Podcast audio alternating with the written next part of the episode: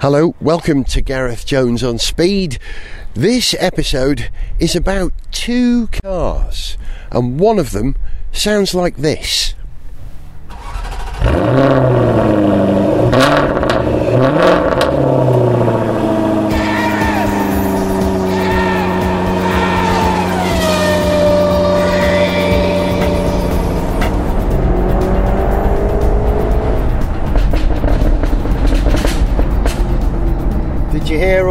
Popping and crackling then? That's the sound of the car that I'm in at the moment. It's actually got a button on it which allows me to turn off the through flowing exhaust option. Hang on, let me turn that off because it might be a bit distracting. Because I'm driving this car around trying to look inconspicuous in West Derby in Liverpool.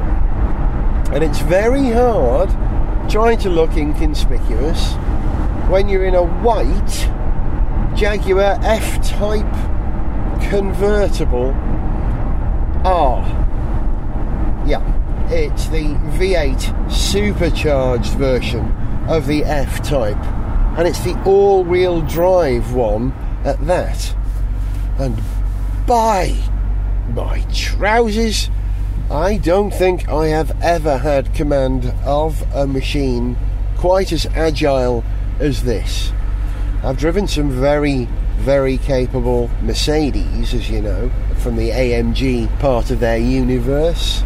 That C Class Coupe AMG that I drove was incredible. The Black Series, which I drove on motorways in Europe and on a circuit, the faster that thing went, the less dramatic it was. It just planted itself.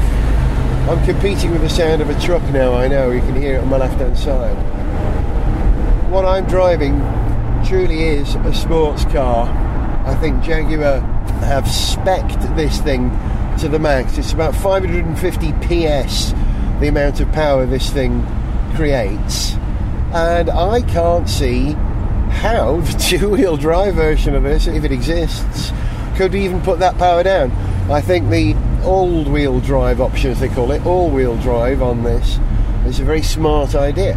When this car arrived, I knew I had a bit of a journey to do. I had to go from London to Darlington in the northeast.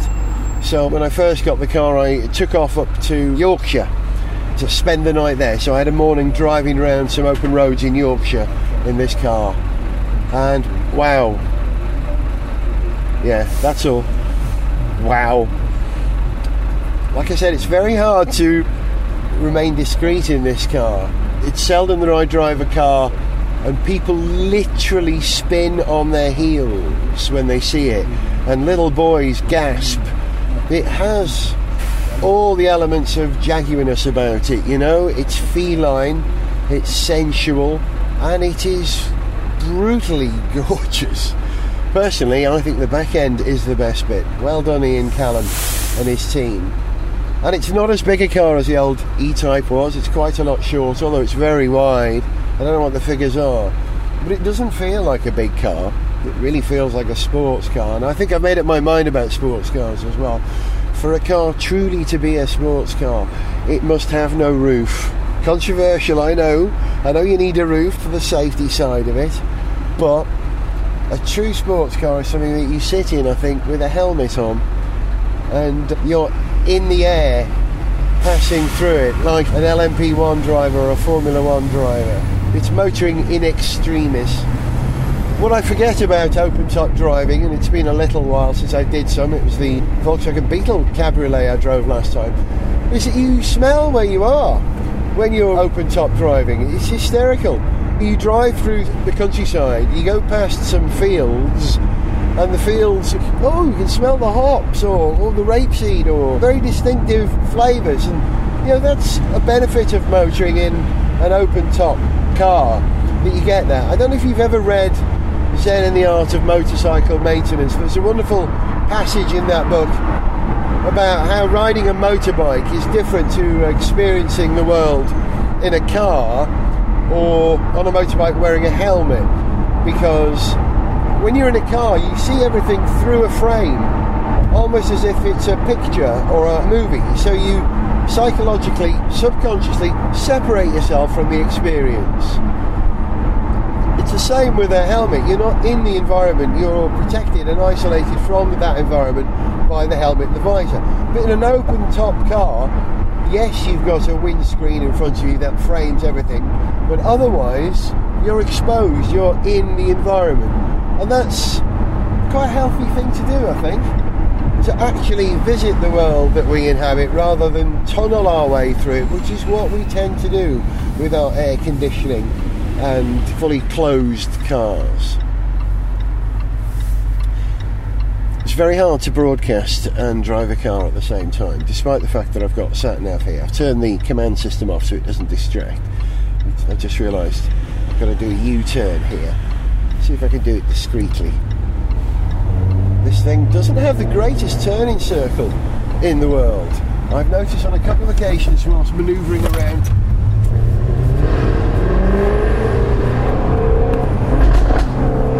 That's alright. How'd you like me overrun? Pop crackle, pop crackle. I've noticed a couple of times that the steering lock in car parks, you do struggle, you have to take a second bite at the cherry. That's a good compromise for a car which has such wonderful steering. I think it's the steering about this car is what I like the best. It's a big competition between the most incredible supercharged powertrain and the most wonderful steering. And this has a bit of torque vectoring, I believe, as well. This car will move the power around all four corners to compensate for how you drive. So it makes idiots like me better drivers.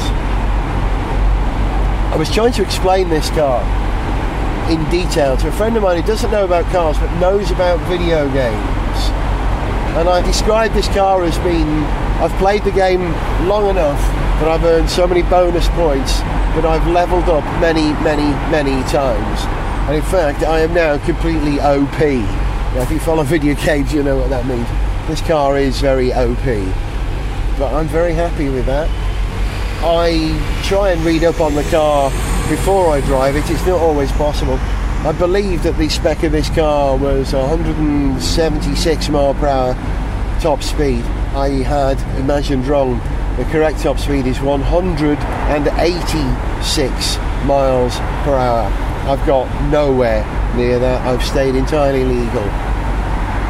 But what I've learned about this car is that you spend very little time accelerating because its accelerative qualities are so pronounced to go from 30 to 70 takes a matter of a couple of seconds rather than a long thrust. So you're generally very happy just to drive around quietly on the cruise control and then when you need, ping off. And then you can slow down again because the amount of ground that you make up in the time that you're accelerating, it's almost like folding space, it just puts you there. Now, I'm about to do a bit of motorway driving now with the roof off, which won't be very pleasant for your ears.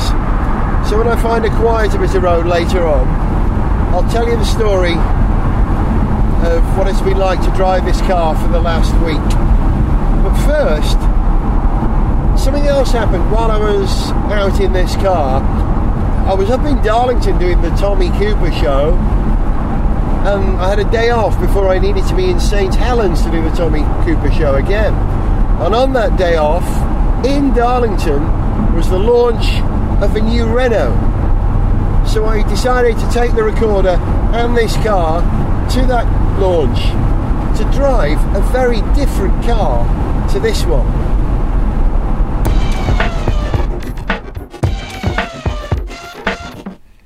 Rockliffe Hall is a very quiet place. Apart from the wind as I speak, blowing a Renault banner, which is hanging as I drove into this place.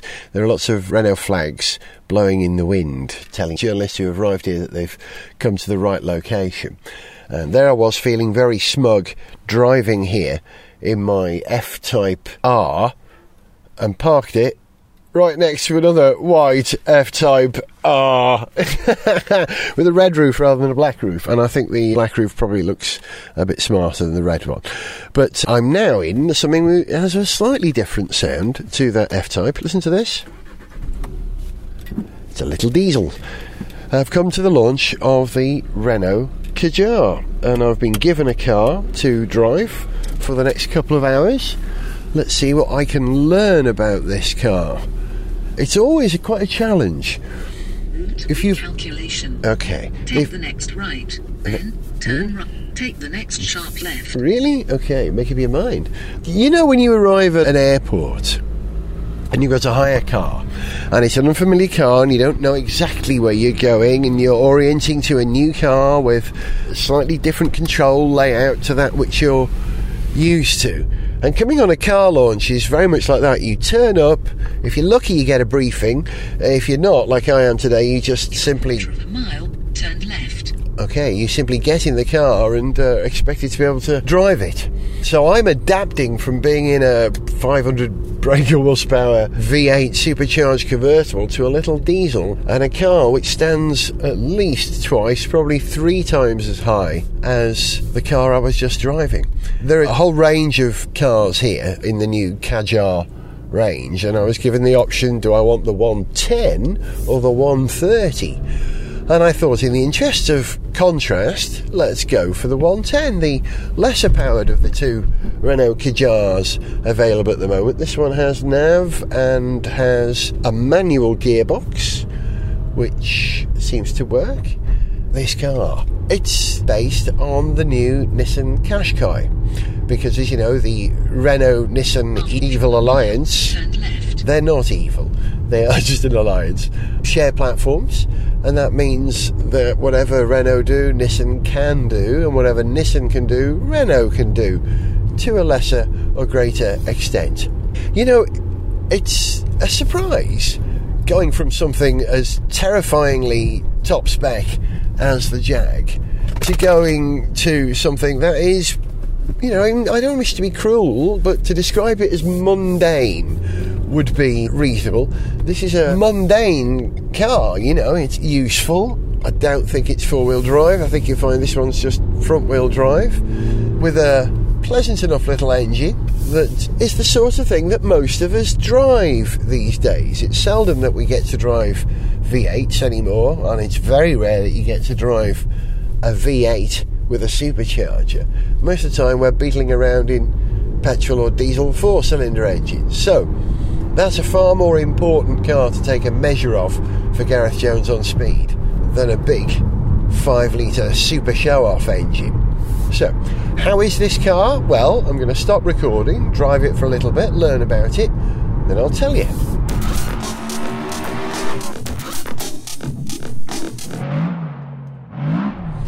when you go in a car launch like this, you're given a set route that you can drive, which is pre programmed into the sat nav.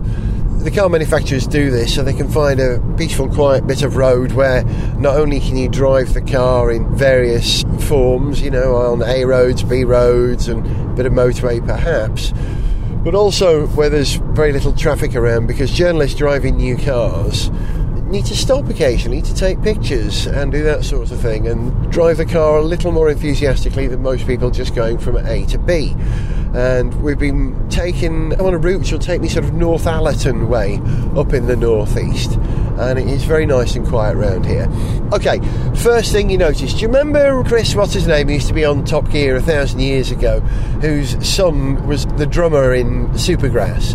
Chris, what's his name, who was on Top Gear a thousand years ago, whose son was in Supergrass, always used to start reports on old Top Gear with the first thing you notice. I've got a beard and I'm wearing a jumper. That wasn't what we had to notice, but he would always talk about the first thing he noticed when he got in the car. And the first thing I noticed in this car is the Speedo, which is an LCD or I don't know, Super AMOLED, whatever they call it, a virtual screen. There are no moving parts in front of me. I've got a great big number 58 telling me that I'm doing 58 miles per hour in a 60 mile per hour zone.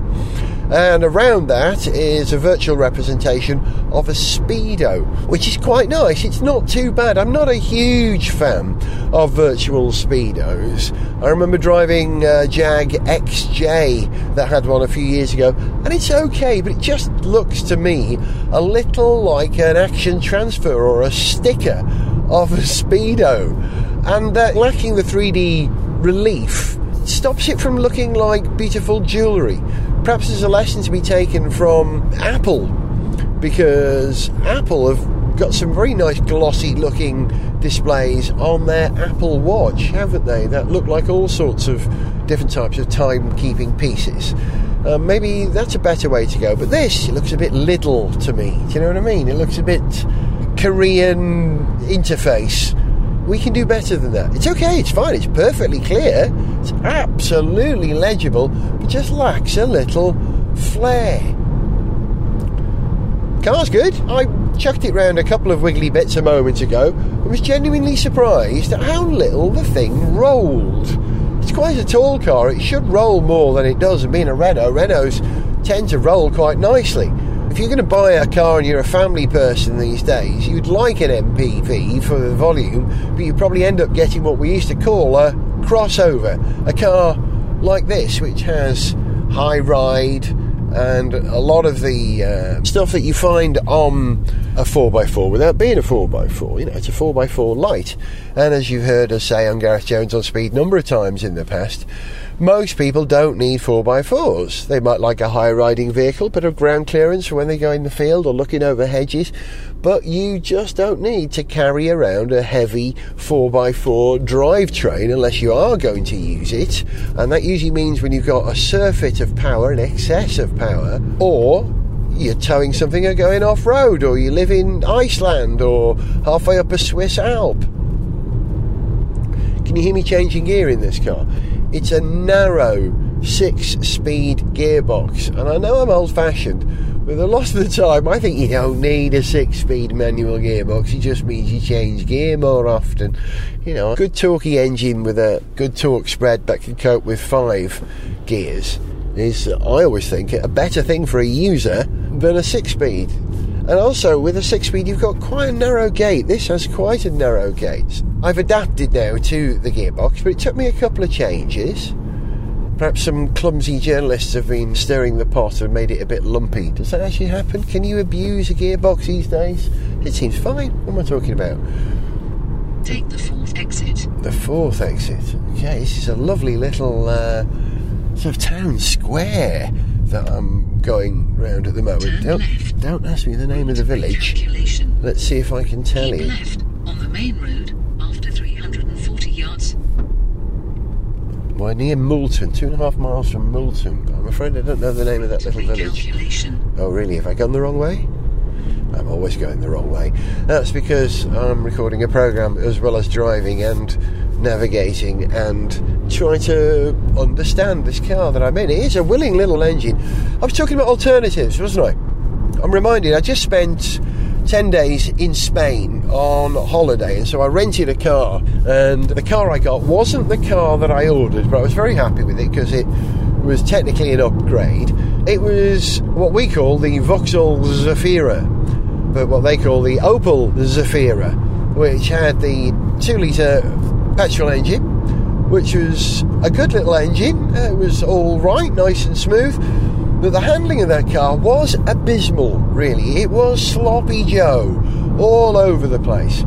And so I did the wise thing like a proper driver that's pulled into a petrol station and put some proper air in the tyres. Never imagine that your rental car has been prepared properly. You know, you might want to check those things yourself. So I put the air pressures right. And it did make a huge difference to the handling of the car, but it doesn't feel as controlled, I'd say, as this, which is quite a surprise, really.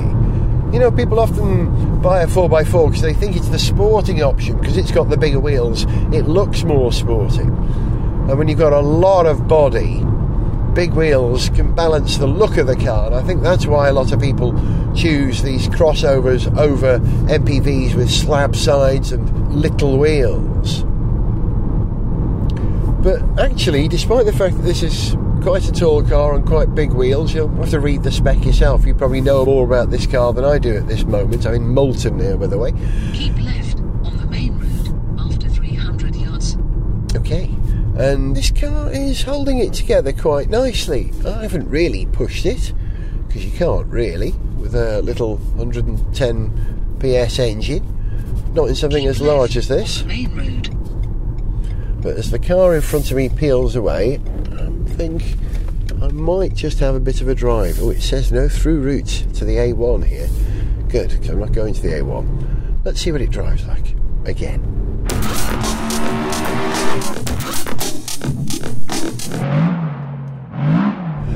Followed my nose a bit, went down a road which was closed, so I had to turn round. I turned round in a farmyard, and parked in the farmyard was the farmer's car.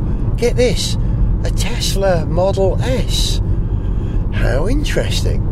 I guess he's charging at home. There's a farmer who has been green in every way, you know, apart from growing green stuff.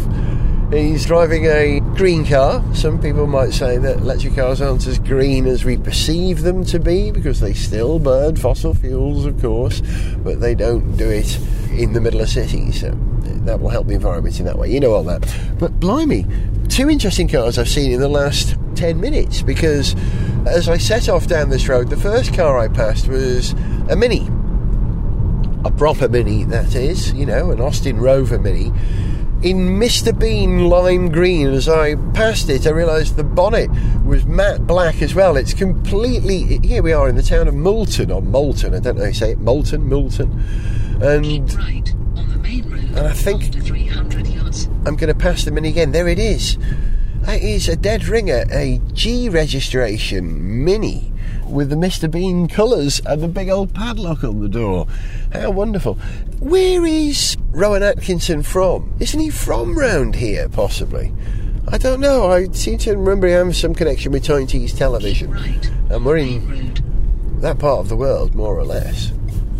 But I doubt if that is actually his car because, you know, you'd park it quietly in a shed somewhere with your Lancia Delta Integrale and your collection of Bentleys or whatever it is the mighty Rowan Atkinson drives. But how do I like the car? Yeah, I like the car. I like the car. This engine's great. It's a very light car, this, because that won't be the most exciting engine in the world if it's only 110 PS, but sufficient to whistle this thing along very nicely. And it's nice to have a willing engine matched to a box that you can learn and live with. Yeah. What's the plastic like inside? Oh, actually, it feels a bit softer than it looks. There's a paradox. Often you get really brittle plastics that look like it, but it looks a bit brittle, but it isn't brittle. It's quite soft in, in impact testing with my knuckles. The ride, this car? Well, floaty, but of course everything's going to be floaty after that F Type R. Is it so floaty that I don't feel the car's responding to me? Not at all. Is there any wiggle on the steering? No, there's no gap around the middle. It's pretty taut. It's not a bad place to be in here. It certainly feels spacious. It's a bigger car than I imagined it was going to be. You will arrive at waypoint on the left after a quarter of a mile. a waypoint is set in by the car manufacturers who want you to follow a certain route and make sure you stick to it. But this sat nav just said something to me that no sat nav has ever said before. It said, turn left before the petrol You station. have reached a waypoint on the left. How marvellous. It seems to know where petrol stations are. I've never heard a sat nav say that before.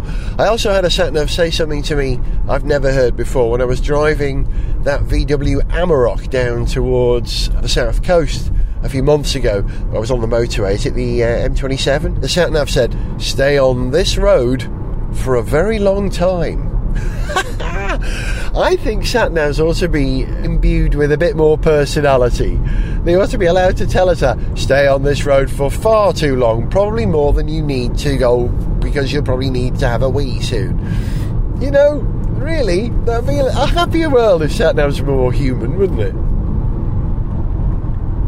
Do you know what? Apart from vans, this is probably the biggest Renault you can buy in the UK.